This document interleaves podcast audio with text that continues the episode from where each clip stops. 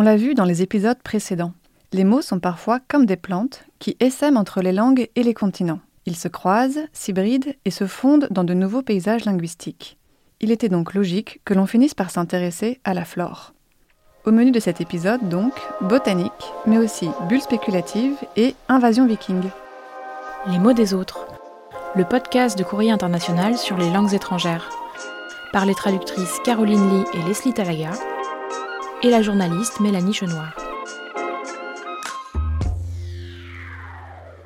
Aujourd'hui, il y a de bonnes chances pour que le mot tulipe évoque deux choses dans l'esprit d'un locuteur français. Fanfan la tulipe, le héros picaresque et si français incarné par Gérard Philippe dans les années 50, ou bien tout simplement les Pays-Bas, grand producteur de cette variété de fleurs. Il est vrai que la tulipe a fait sensation en Hollande. Dans ce pays où on l'appelle tulpen, la fleur a même provoqué ce que certains historiens considèrent comme la première bulle spéculative de l'histoire économique. Je vous raconte. C'est ce qu'on a appelé la tulipomanie, une frénésie spéculative durant laquelle un simple bulbe de tulipe pouvait se vendre 10 000 florins, soit 100 000 euros actuels. Et le poète Théophile Gautier nous le résume ainsi. Moi, je suis la tulipe, une fleur de Hollande.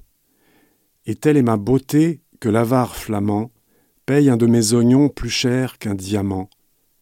Si mes fonds sont bien purs, si je suis droite et grande. Sauf qu'en fait, la tulipe est bien moins la fleur des Pays-Bas que celle de la Turquie, ou plutôt de l'Empire ottoman. Petit retour en arrière. Durant la première moitié du XVIe siècle, Soliman le Magnifique repousse les limites de l'Empire ottoman jusqu'aux portes de l'Inde. Et c'est là, au pied de l'Himalaya, qu'il tombe sous le charme de tulipes sauvages. Il en ramène des bulbes et la fleur est baptisée un terme qui reprend les mêmes caractères arabes que le mot Allah, preuve de son statut divin et symbolique. Ce qui explique également pourquoi le sultan en interdit la culture et le commerce en dehors d'Istanbul. Alors, les Européens, eux, découvrent cette fleur si jalousement gardée grâce à l'indélicatesse de l'ambassadeur flamand envoyé à Istanbul.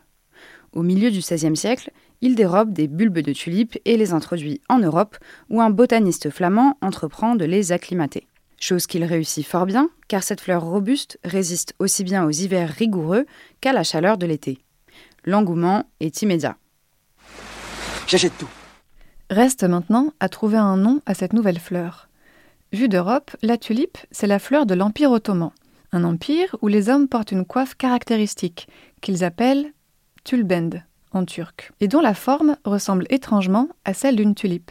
La fleur est donc baptisée en référence à ce tulbend que les Européens transforment en tolipend ou tulipan, qui deviendra ensuite notre tulipe. Joli. Mais dis-moi, à propos de cette coiffe ottomane, ce tulben, ce serait pas genre un turban? Bien observé. En français, le turban et la tulipe ont la même origine. Et voilà comment on crée deux cousins étymologiques qui n'ont aucun rapport sémantique. En effet, l'histoire est au moins aussi jolie que la fleur. Eh bien, à propos de fleurs et de beauté, moi je voudrais vous parler d'une variété de flore qui n'est pas du tout associée à l'élégance. Ce serait plutôt une mal-aimée qu'on a même tendance à rejeter. D'ailleurs, cette idée de rejet se retrouve jusque dans le nom de la plante. Hmm, le pissenlit? Bien tenté, mais non. Je veux parler des algues, et plus précisément celles qu'on appelle varech. Aujourd'hui, le mot sert à désigner un type d'algue, mais anciennement, il voulait plutôt dire épave. Tiens donc, algue et épave, c'est quand même pas pareil. Eh oui, pourtant, il y a bien un lien entre les deux. Je m'explique. Varech, c'est un mot normand. Et dans l'histoire de France, qui dit normand dit camembert. Viking? Euh, Viking, viking. Et qui dit viking dit norrois, c'est-à-dire la langue scandinave au Moyen Âge. Varek, donc, c'est un dérivé du terme norrois vogrek, qui signifie toutes sortes de choses, de débris rejetés par les vagues. Ah, je vois. Et les épaves, comme les algues, c'est ce que les vagues nous ramènent et qu'on retrouve sur la plage. Exactement. Ce qui est intéressant aussi, c'est qu'avant d'échouer sur les côtes normandes, les vikings sont passés par les îles britanniques et la mer du Nord.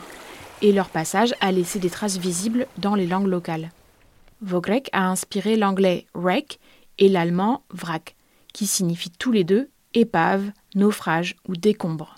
Et c'est ainsi qu'en remontant les origines de ce simple mot, on peut retracer en filigrane l'histoire des invasions et des conquêtes vikings en Europe.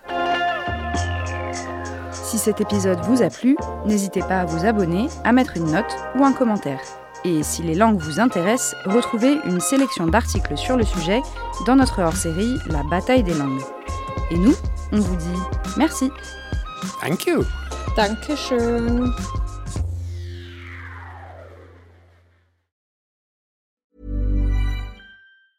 Planning for your next trip? Elevate your travel style with Quince. Quince has all the jet setting essentials you'll want for your next getaway, like European linen, premium luggage options, buttery soft Italian leather bags, and so much more. And is all priced at 50 to 80% less than similar brands. Plus, Quince only works with factories that use safe and ethical manufacturing practices. Pack your bags with high-quality essentials you'll be wearing for vacations to come with Quince. Go to quince.com slash pack for free shipping and 365-day returns.